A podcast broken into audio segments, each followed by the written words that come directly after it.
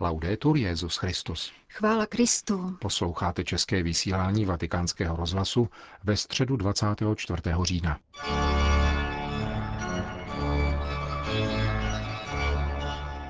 Na svatopetrském náměstí se dnes ráno sešlo přibližně 20 tisíc lidí, aby se účastnili generální audience. Ta začala jako obvykle okružní jízdou bílého džípu, ze kterého papež pozdravil přítomné.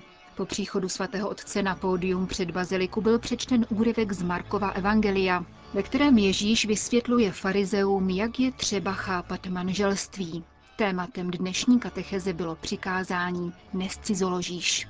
Cari fratelli e sorelle, buongiorno. Drazí bratři a sestry, dobrý den. V cyklu našich katechezí o desateru dnes přicházíme k šestému přikázání, které se týká citové a pohlavní sféry a zní nescizoložíš. Bezprostředně odkazuje k věrnosti, takže žádný lidský vztah není autentický bez věrnosti a oddanosti. Nelze milovat pouze, dokud to konvenuje. Láska se vyjevuje teprve za hranicí vlastního prospěchu, v bezvýhradném sebedarování. Jak praví katechismus, láska chce být definitivní, nemůže být až do nového rozhodnutí.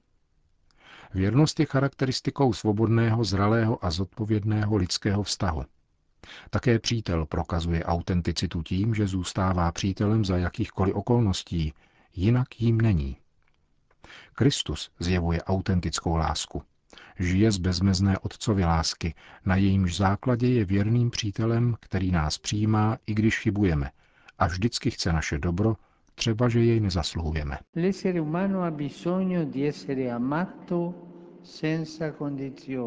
Lidská bytost potřebuje být milována bezpodmínečně a komu se takovéhoto přijetí nedostane, nosí v sobě jakousi neúplnost, často nevědomky. Lidské srdce se snaží zaplnit toto prázdno náhražkami, přijímá kompromisy a průměrnost, které mají pouze matnou příchuť lásky. Nebezpečím je nazývat láskou nezralé a nedospělé vztahy v iluzi, že se světlo života nachází v něčem, co je v nejlepším případě pouze jeho odleskem. Tak dochází k přecenění například fyzické přitažlivosti, jež je sama o sobě božím darem, ale jejímž účelem je připravit cestu autentickému, věrnému a osobnímu vztahu.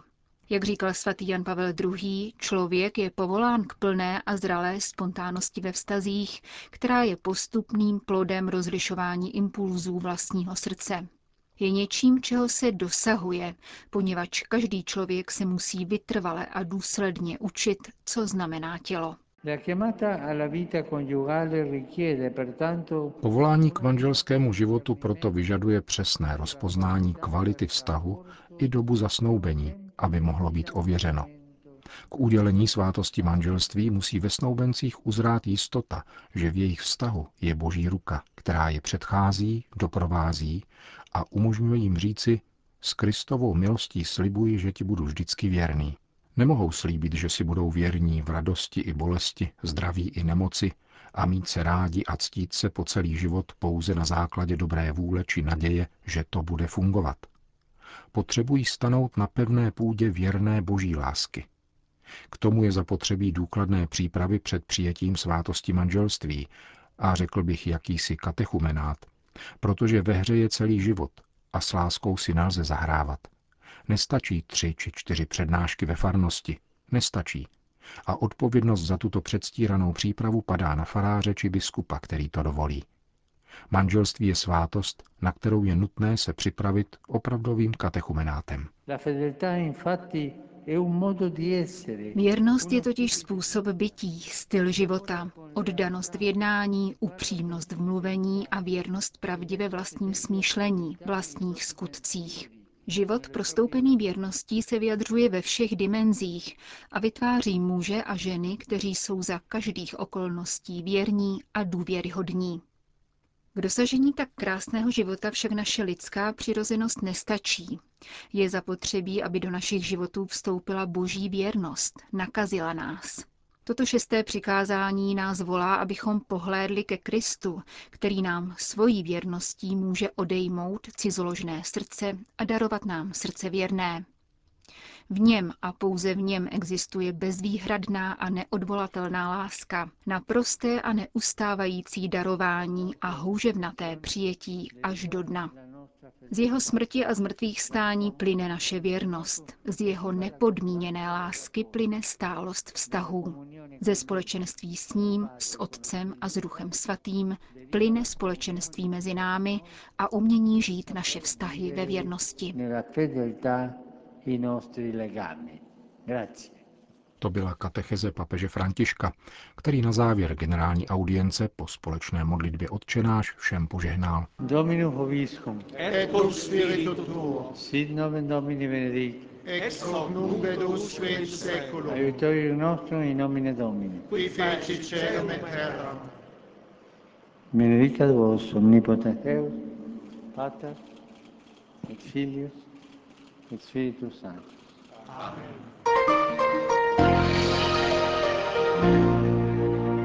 Další zprávy. Vatikán. Falešné a účelové vztahy jsou projevem nalíčené kultury ulpívající pouze na zevnějšku, nevedou ke štěstí. Zapomínají totiž na základní pravdu, o níž nás ujišťují životy svatých. Blaženější je dávat, než brát. Reagoval papež František na první z šesti otázek, kterému včera v podvečer kladli mladí i staří při prezentaci knihy Moudrost času.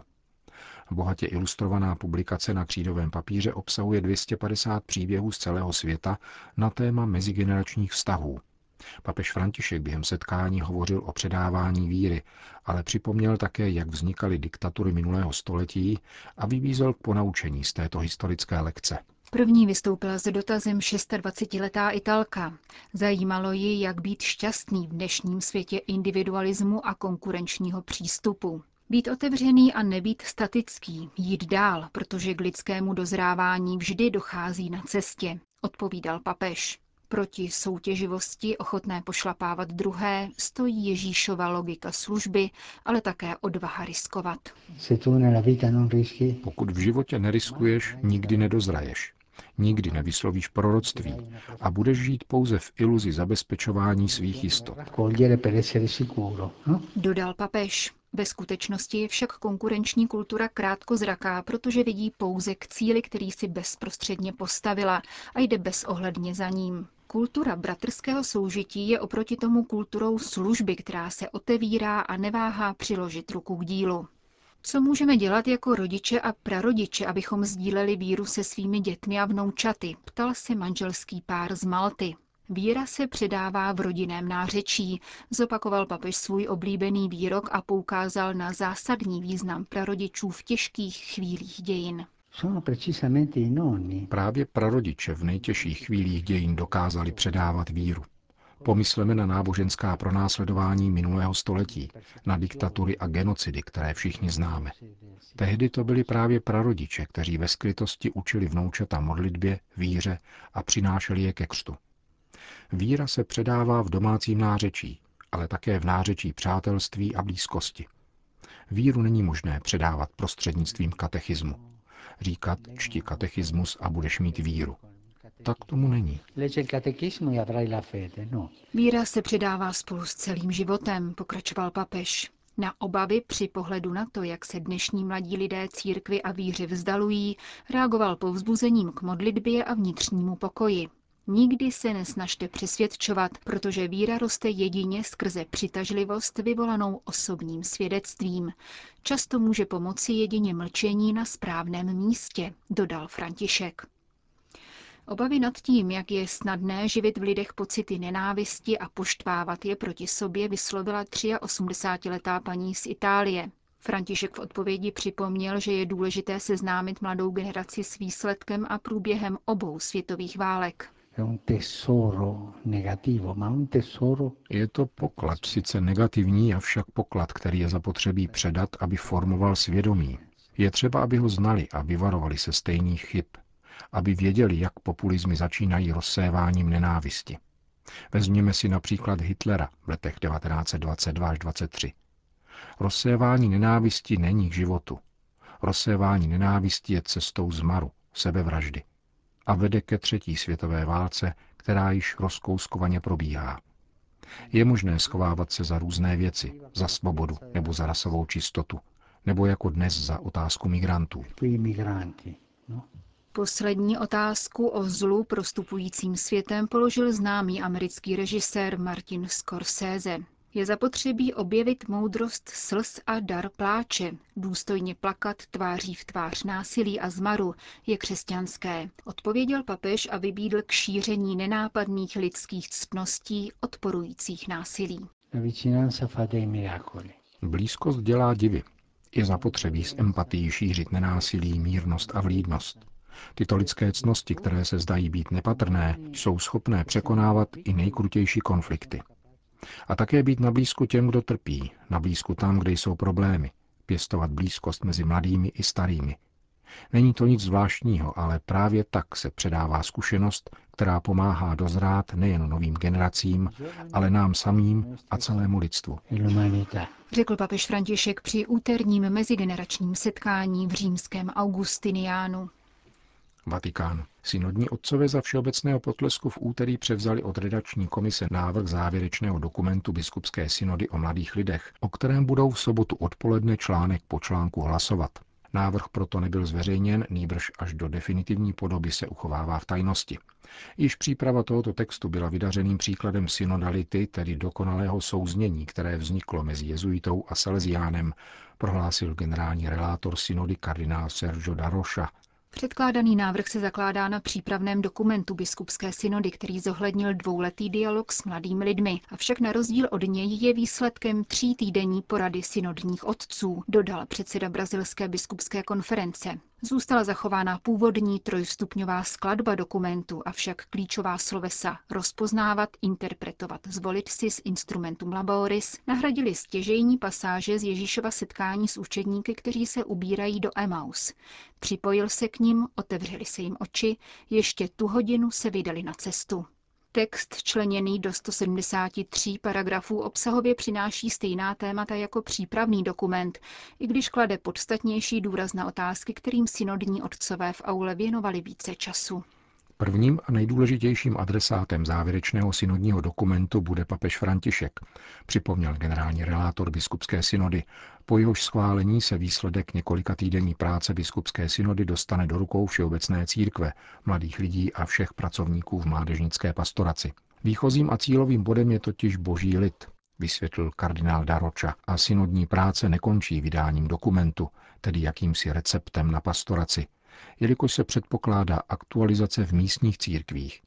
Bude důležité, aby biskupské konference dynamiku synodních závěrů kreativně a věrně uspůsobili svému kontextu, zdůraznil brazilský kardinál, a kritickým hlasům, které textu vytýkají nepříliš mladistvý jazyk – Oponoval poukazem na chystaný list, kterým synoda osloví přímo mladé lidi. E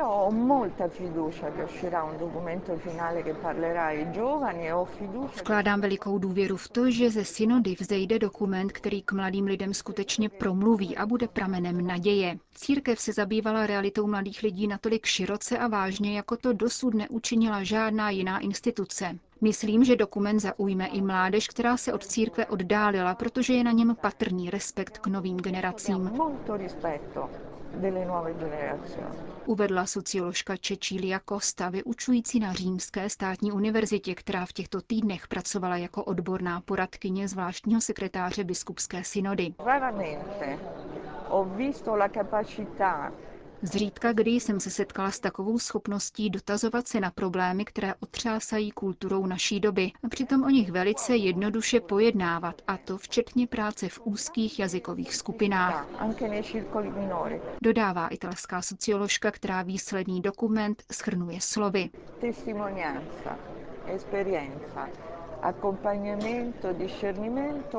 Svědectví, zkušenost, rozlišování, doprovázení, ale také blízkost. Zažila jsem tu církev, která mne nadchla, upřesňuje. Je pravdou, že se často mluví o ranách církve, nicméně na této synodě jsem nezastihla církev v zákopech, nýbrž církev, která opravdu svědčí, a to v mnoha částech světa, kde to vůbec není lehké. Končíme české vysílání vatikánského rozhlasu. Chvála Kristu. Laudetur Jezus Christus.